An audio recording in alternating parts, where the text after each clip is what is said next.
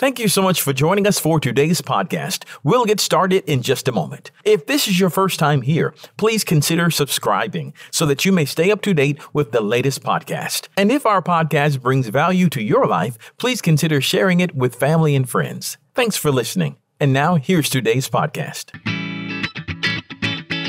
Thanks for joining us for the Covenant Living broadcast with Pastor John Butler of Covenant Life Church, located at 130 Atlantic Avenue in Bremen, Georgia. Romans 8, verses 38 39, John chapter 3 and verse 16. It says this, and I am convinced, the Apostle Paul says, I am convinced that nothing can ever separate us from God's love convinced nothing can separate us from God's love.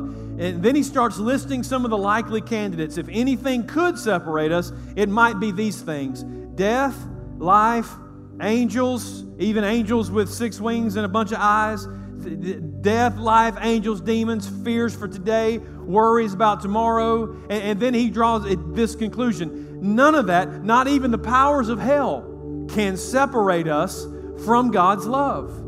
And then, because he's a good preacher, he ain't finished. He starts saying, But no power in the sky above, no power in the earth below. Nothing in all creation will ever be able to separate us from the love of God that's revealed in Christ Jesus our Lord. Amen. Right? Amen. Verse, th- verse 16 of chapter 3, the book of John. For God so loved the world, or the New Living Translation says, uh, in, in John 3.16, I don't know it in the, in the New Living Translation. It says, God loves, okay, don't worry about the New Living Translation. In the King James, it says, For God so loved the world that he gave his one and only Son, that whosoever believes in him would not perish, but have everlasting life. There it is in the New Living. For this is how God loved the world. He gave his one and only Son. So everyone who believes in him will not perish, but have eternal life.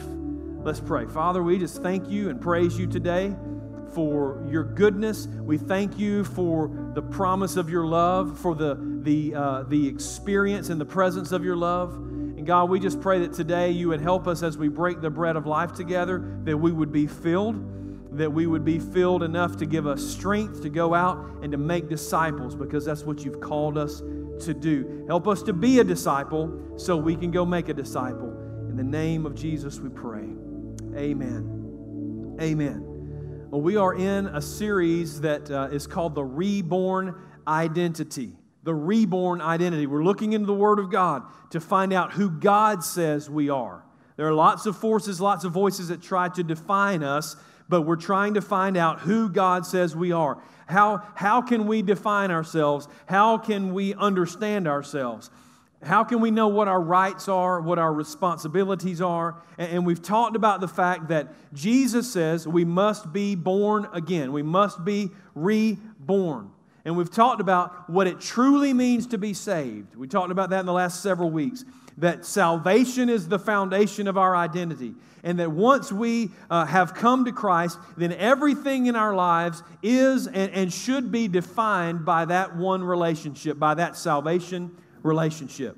Now, I'm going to get right to the declaration today because throughout this series, we've been, we've been doing these declarations, these I am statements that help us to know who we are, what our reborn identity is. And today, our declaration is this I am loved. I am loved. You can look at the person beside you and you can say, I am loved. You can look at the person beside you and say, You are loved. There is no other principle of the Bible that's more obvious, no other confession that's more foundational. Everything that we are, everything that we ever will be, every blessing that we have or ever will get, our salvation, even our very existence, is predicated on that one core truth that I am loved. If God didn't love us, we wouldn't have any of that other stuff. As a matter of fact, if God didn't love us, we wouldn't be here. Right? So the reality is, not just for believers, but for everybody, uh, whether they surrender themselves to Christ or not, everybody, every human being is loved. Everybody's loved.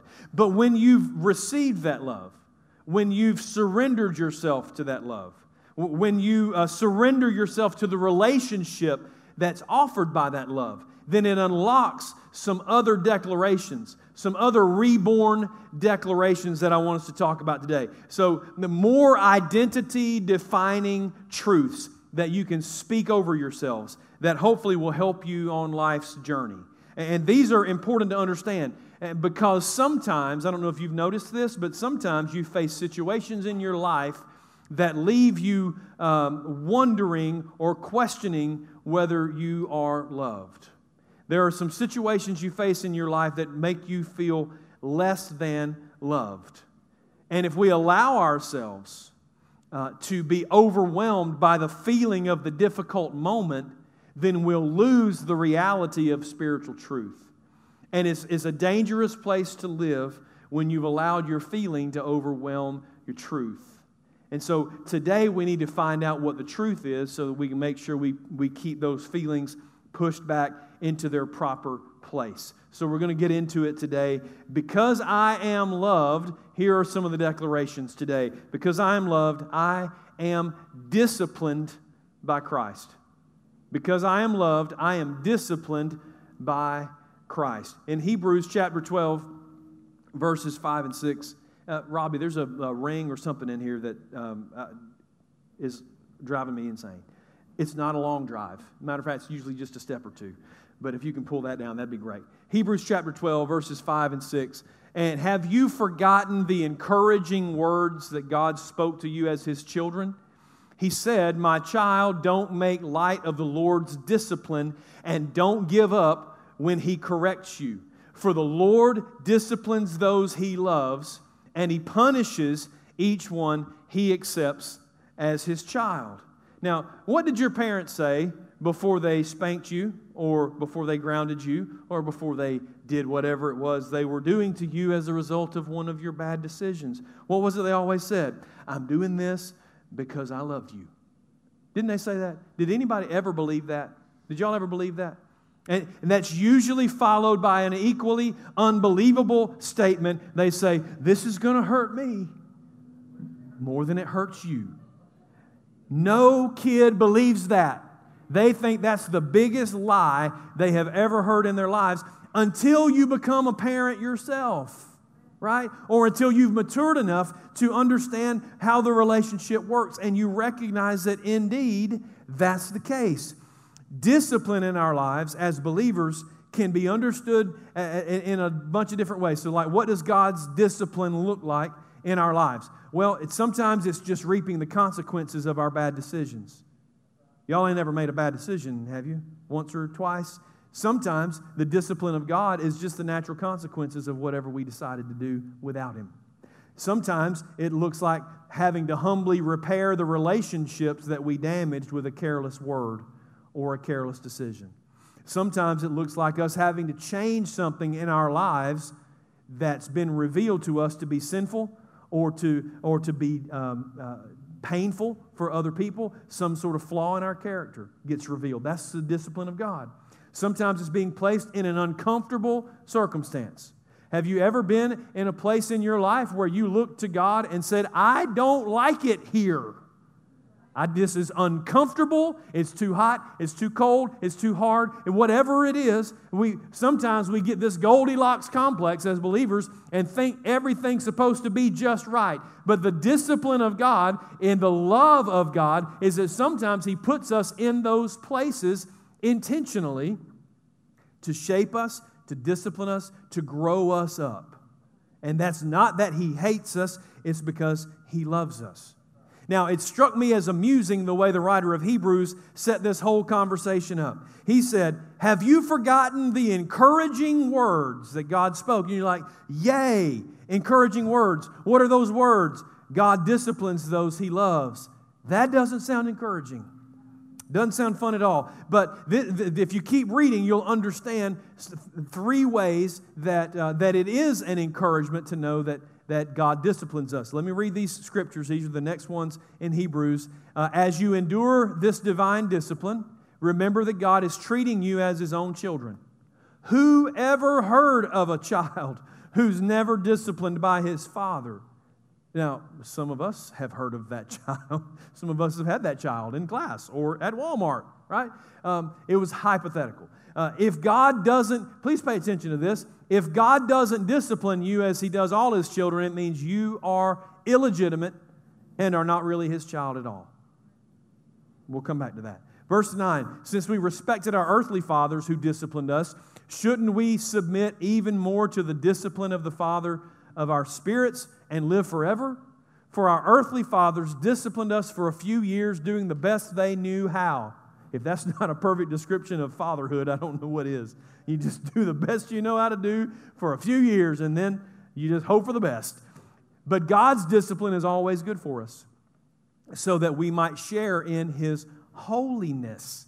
No discipline is enjoyable while it's happening. There's an amen place if I've ever seen one. It's painful, but afterwards there will be a peaceful harvest of right living, of holiness for those who are trained in this way. Three things, real quick, that, that help us to understand that God's discipline of us is His love for us. First thing is that His discipline proves His love for us. His discipline proves His love. Discipline is hard work, and it's no fun to administer or to watch. It, it really is as tough on the parent as it is on the child. The fact that God goes to the trouble to put us in situations that will mature us and grow us up is evidence of His love. If He didn't love us, He wouldn't fool with us. Right? So when, I, when I watch my kids doing something that, uh, that something's wrong or they have a wrong attitude, it's my love for them that causes me to intervene. Because believe me, as you get older, your priorities change. As you continue to have children, your priorities change. When Valerie and I first started having kids, we were young and our goal was we were looking for perfection. Now that we're still parenting and we are no longer young, we just want peace. We just want some peace. Um, and short term peace is easy if you don't bother to discipline. The problem is the little booger head grows up, right? He grows up. That strategy comes back to haunt you and, and, to haunt them later in life because a bratty, undisciplined child becomes a bratty, undisciplined adult that, has, that can't keep a job and, and can't, you know, is not successful in life. So because you love them, you discipline the little booger head. Amen. There you go. Uh, no kids said amen, I noticed, but the parents said, Amen. So it, it, proves, his discipline proves that he loves us. Here's the second thing it proves that we're his. It proves that we're his if he disciplines us. Parents discipline their own kids. They don't go, they don't have the authority to discipline somebody else's kids.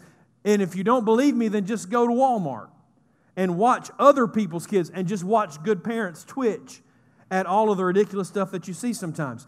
The fact that God is disciplining you should encourage you because it proves that you belong to Him. Now, let me flip it and say it this way. Maybe it'll make more sense this way. I have heard people who claim to be believers, claim to be followers of Jesus, and they say things to the effect of, Well, I, I said my prayer. I can live any way I want to live. I do what I want to do. I don't, my conscience does not bother me. I do whatever, I do what I want. Right? That's the new thing to say. I, I do what I want. Listen to me, my friend. You're in dangerous territory because you're deceived.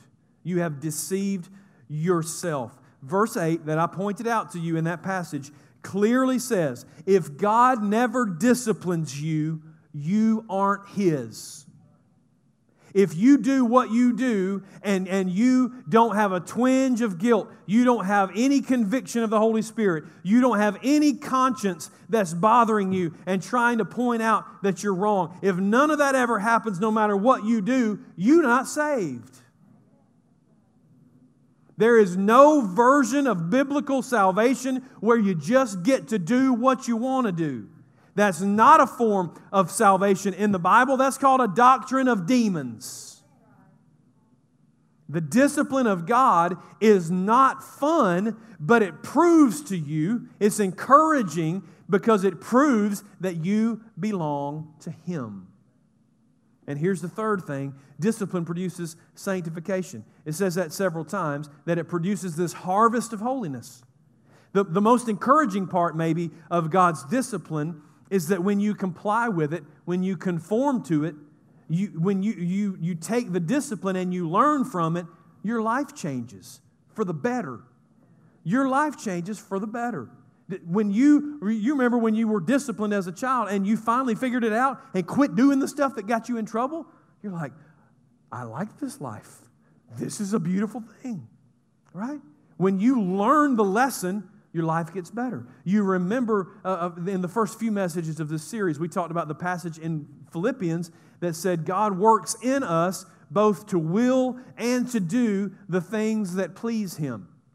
Well, part of the way He accomplishes that he changes our mind about things, changes our attitudes, changes our desires. Part of the way He does that is through discipline. Isn't that why we discipline our kids? Because we're trying to teach them not only to do better, but to want better, to have higher standards for themselves. Discipline produces sanctification uh, that we need as followers of Jesus. So when you say, I am loved, don't think that means I am, my, my, my father loves me so much he lets me do anything he, that I want to do. That's not, that's not it at all. The old saying is true when you come to Jesus, he loves you just as you are, but he loves you way too much to leave you that way. So saying I am loved means I am disciplined by Christ. Here's the second thing it means because I am loved, I am defended by Christ. I am defended by Christ. Now, let me give you the setup for the scripture that we're about to read in Romans. Paul was talking about salvation. He was talking about the fact that we have been chosen, that we've been uh, justified, we've been glorified, all of the stuff that, that's involved and wrapped up in salvation. And then he reflects on that, and he does that in Romans especially. He stops and he asks these questions that are just designed to get your mind thinking about what he's talked about. And so he stops in that conversation and he asks this question What shall we say about such wonderful things as these? Salvation that's brought to us because Jesus loves us. Okay? So it comes from the love of God. He says, What do we say about it? If God is for us, who could ever be against us? So, since God didn't spare his own son, but gave him up for all of us, won't he also give us everything else? And who dares accuse us, whom God has chosen for his own? Nobody, because God himself has given us right standing with himself. Or who will condemn us? Nobody, because Christ Jesus died for us, was raised to life for us, and he's sitting now, look at what he's doing now at the right hand of the Father, pleading for us. Verse 31 says, no, that no one could possibly defeat us because God is on our side because He loves us. He's on our side. Not in the sense that too many American uh, churches believe that God is a member of our team and He's helping us accomplish our dreams and goals and visions so that we can be happy and healthy and wealthy. That, that, that's not the Bible. What this means when it says God is for us, it means that God is our advocate, that He defends us. He stands with us, stands beside us, stands in for us. Verse 34 shows us this picture that Jesus is our defense attorney. He, he helps, he pleads our case for us uh, on behalf of the, uh, in front of the Father. So no matter what the charges are against us, we beat, we beat the charges every time. Why? Well, think about what it would be like to have Jesus as a defense attorney. He's a formidable and intimidating advocate. He, he knows everything about everything. He, he doesn't just think he does, he actually does. If the accuser were going to pull some trick, he'd know about it before it happened. He'd know every person's testimony. He'd know what they were going to say. He'd know whether they were telling the truth or not. It'd be pretty entertaining to watch in the courtroom to have an omniscient and omnipotent defense attorney. But so, so when the enemy comes to accuse us or to condemn us or to point out our flaws, Jesus stands in our defense. Because I am loved, I am defended by Christ. Now, here's the problem the problem is we actually are sinners, we actually are guilty a lot of times. So in heaven's courtroom, the accuser can actually just tell the truth for a change, and he'd be right. We'd still be guilty. Now, in a normal courtroom, that would be a problem, especially with a pure and honest judge like God the Father. Uh, but this passage shows that Jesus has a legal maneuver that's not legal anywhere else but in the courtroom of heaven. So when we are accused, Jesus rises and he says, Your Honor, I'm switching defendants. I'm switching defendants. No longer is he the accused, now I'm the accused. Whatever he's guilty of, I'm taking the, I'm taking the punishment for it. I'm forgiving him of it. I'm taking the blame for it. Whatever he's sentenced to, I'll fulfill that sentence. I'm taking his place. Put me on trial instead.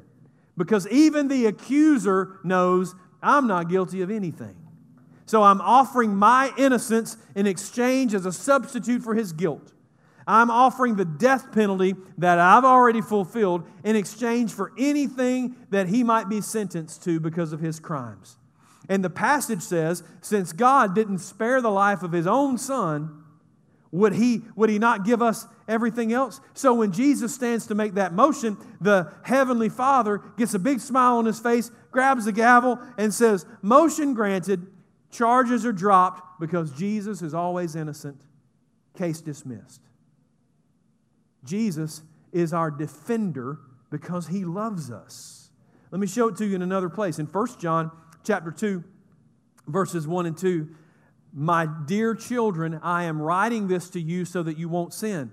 If anyone does sin, we have an advocate, an attorney who pleads our case before the Father. Like, hmm, I wonder who would do that for us. He is Jesus Christ, the one who is truly righteous. He himself is the sacrifice that atones for our sins, and not only our sins, the sins of the whole world. See, that was not just a once and done kind of thing. It wasn't just done at salvation. Every time we sin, when we humble ourselves before Him, when we repent of our sins, Jesus goes back to the Father on our behalf and pleads our case. He is still defending us, still pushing back the accuser, still standing up on our behalf. So when you say, I am loved, you can say, I am defended by Christ. You say, well, John, that's great. That's cool. That's, you know, theological. That's all exciting. How does that help me on a daily basis? Well, not only does he defend us when we've sinned, but he prays for us to be strong in the face of temptation and trials.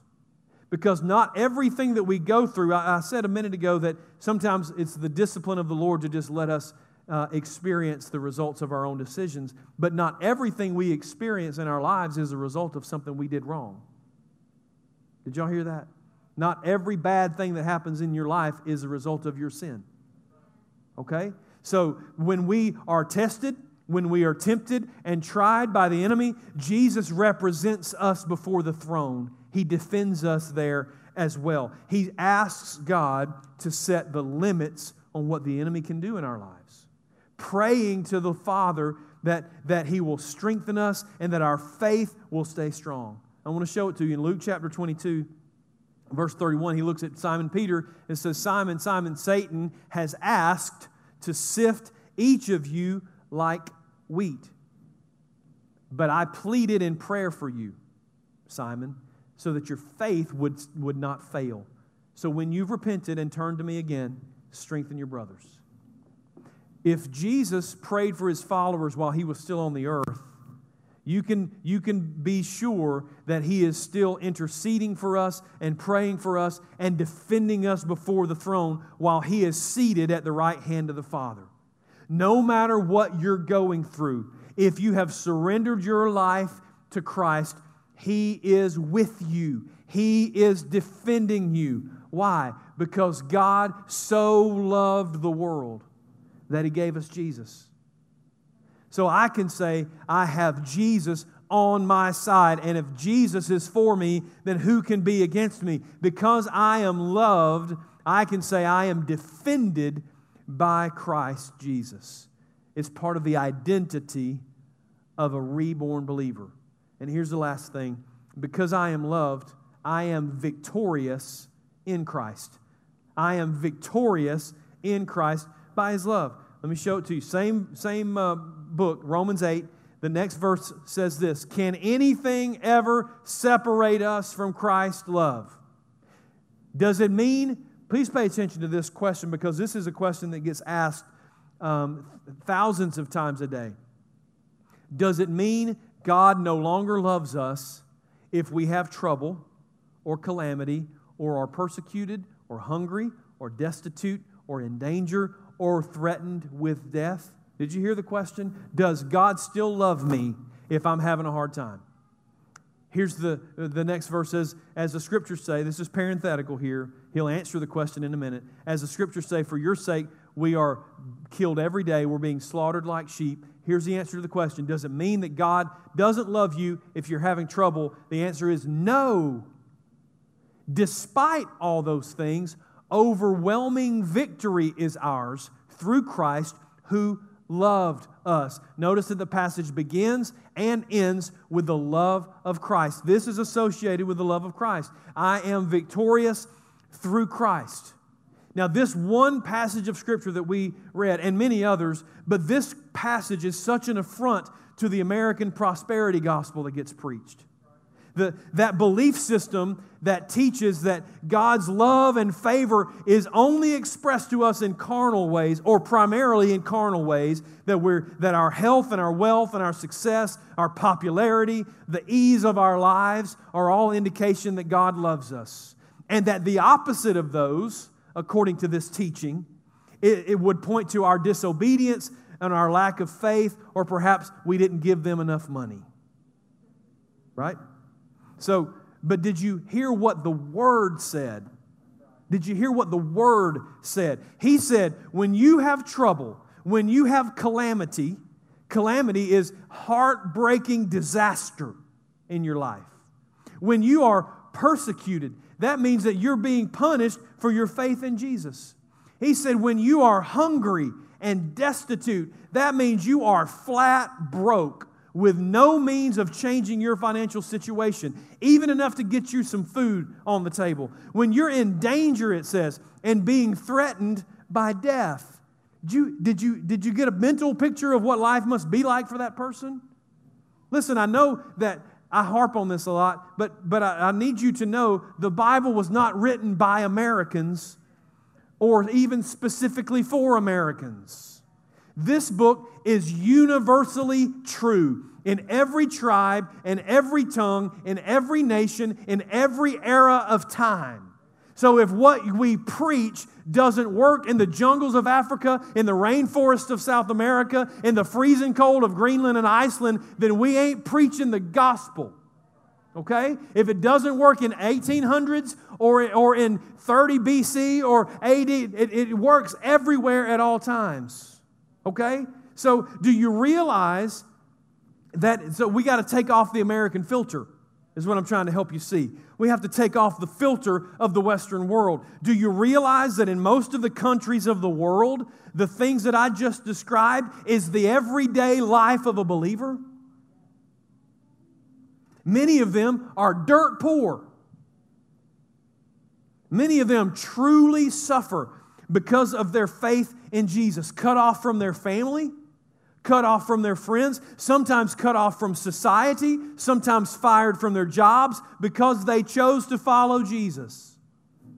Many millions of believers are under the constant danger and threat of death because they follow Christ. And they know that if they continue to do so and they get caught, they will be punished severely.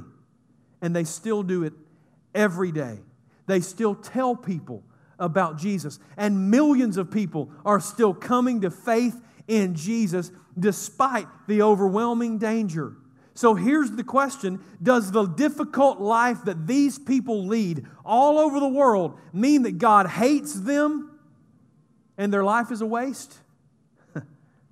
Absolutely not. Absolutely not. So let me bounce back to right here and right now when things don't go well for us as believers, it gets really easy for us to fall into condemnation and to fall into doubt, doesn't it? So we get this, well, God must hate me. God must not love me the way He said He did because this bad thing happened, or these bad things happened, or these good things didn't happen for me, but they happened for them, and I know the life they live and they don't deserve it. Right? Why does that happen in us? Even if we don't completely buy into this concept of the prosperity gospel, we're still very much influenced by this false gospel that paints God as some cosmic Santa Claus who gives us everything we want. Let me tell you something today. Real life is hard, whether you follow Jesus or not. It's hard. And, and one of the biggest deceptions of the enemy, and I've seen it over and over again, and it's really one of the primary heart attacks that we talked about last fall. It's one of the primary ways for, for the enemy to attack our inner man is to, in the midst of the worst moments of our lives, to try to tell us that God has abandoned us and doesn't love us. Because if He's a loving God, why would He let these bad things happen to good people like us? Right? Let me tell you something today. The truth of the Word of God Jesus loves you period. It doesn't matter what else is going on in your life. He can't not love you. He loves you endlessly, He loves you immeasurably. Just because you go through difficulty, Paul said it clearly. Just because you go through difficulty does not mean that He doesn't love you or even that He's punishing you. It certainly doesn't mean He's abandoning you. He loves you. He loves you as much when you're going through the valley as He does when you're standing on the mountain. It is the deceiver, it is the enemy who tells you that he has forgotten you and left you for dead. The truth says, I will never leave you, I will never forsake you. He can't because you don't forsake and abandon the ones you love. Now, not only does he say that he loves us despite all those things, so no matter what our lives as believers look like, the love of God is a constant. But he said he takes it a step further and he says, Not only do I love you through your trouble, but despite those things, you are overwhelmingly victorious. What? I don't feel real victorious right now, God in the face of all those things. The King James says he's made you more than conquerors. More than conquerors. What does that even mean? It means you didn't just squeak by with a W. You didn't just win by the skin of your teeth. You dominated and you took the spoils. You won and you won big. How does that work? How are we overwhelmingly victorious when it feels like life just keeps pounding us? Same chapter, just a few verses before, explains all that. In verse 28 of Romans 8, it says, We know that God causes everything to work together for the good of those who love God and are called according to his purpose for them. Because despite all these things that we go through, they will always add up to victory for us, and they are powerless to diminish the promises of God for us. You say, well, what if, what if life never gets easier for me, John? What if it never gets easier? Don't forget, this is not the only life that we will ever have. There is an eternal life that God is far more concerned about. He sees things in that context. And if we get too locked on, on this uh, on this life in the here and now, we're going to miss the eternal truth in which God exists, and we're going to miss the eternal truth in which His promises come to pass in our lives. I want to read you this. I love this. 2 Corinthians chapter 4. Paul said, We're pressed on every side by our troubles, but we're not crushed. We feel the weight. It's not pleasant, but we're not crushed. We're perplexed. Y'all ever been perplexed? It, you, so, you are so overwhelmed by trouble, you don't even know what to do. You're just paralyzed. Like, I don't, I have no clue. We're perplexed, but we're not driven to despair. We're hunted down, hunted down.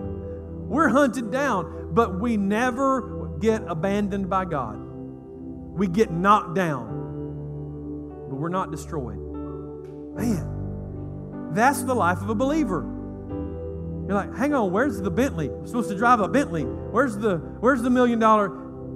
Hunted down, beat up. We feel the pressure. We're knocked down, but we're not destroyed because there's another reality in which we live our lives as believers. Look at verse 16. This is why we never give up. Our bodies are dying, but our spirits are being renewed day by day. For our present troubles are small and won't last very long. Paul, the, the life he just described is what he lived for decades. Shipwrecked, hit with, with rocks, hit with whips, people chasing him, trying to kill him, and all kinds of craziness. He said, Oh, these, these present troubles are just really kind of small. Really not that big a deal. Not going to last very long. 60, 70, 80 years, not a big deal. Like, this dude's crazy. He is crazy unless you recognize what else he's, he's seeing. He said, But these troubles that we have right now are producing for us a glory that vastly outweighs the trouble and will last forever. See, 70, 80 years is nothing. It's, it's, a drop in the bucket when you understand what reality, what, what eternity really is. He said, we don't, we don't look at the troubles we can see now Instead, we fix our gaze on the things that we can't see. For the things that we see now will be gone. But the things that we can't see, those are the things that last forever. No matter what life throws at you, the, the one thing you can always count on is the love of God. You, you can stand in the mirror every morning, no matter what happened overnight, no matter what happened the day before, no matter what you think is coming in that day, and you can look at the person in the mirror and you can say, as a follower of Jesus, you can say, I am loved by God. Nothing can separate me from the love of God. He's using my trials and my troubles and my present circumstance to make me more like Him. It might be hard now, but it's going to work out for my good. The skies might be dark now, but joy will come in the morning. Right? And no matter what the scoreboard looks like, we win. We win. Because I am loved, I can say, I am victorious through Christ. Listen, life gets tough. And it's easy to start doubting the love of God. Don't fall for the lie. You are loved. You are loved. Don't listen to anything else. You are loved. Even if it's His discipline, even if we're being accused of sin, whether we're guilty or not, even if it seems like everything in our lives is falling apart, you are loved.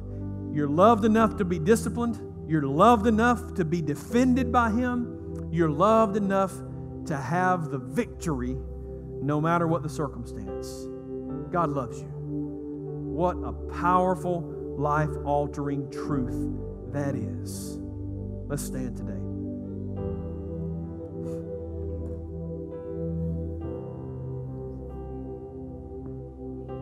It does not take a uh, prophetic mantle to look at you and say, Some of you are going through a difficult time.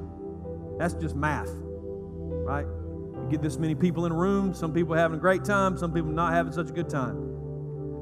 But this week, in preparation for this message, I really sensed that, that I needed to encourage you with this word.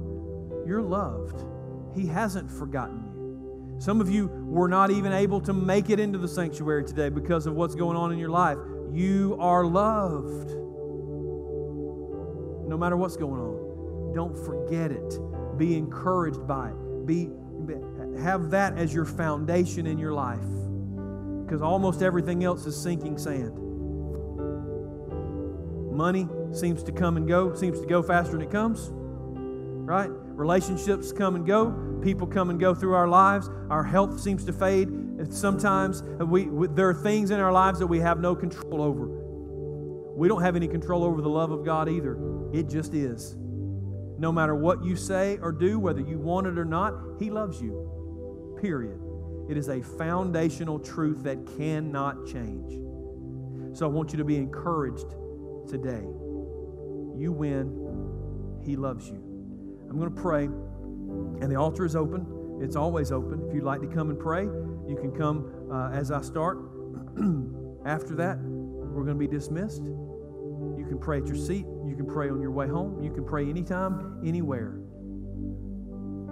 But I want us to take just a moment at least to pause and to hear what the Lord might be saying to us today. Would you bow your heads with me, Father? We thank you.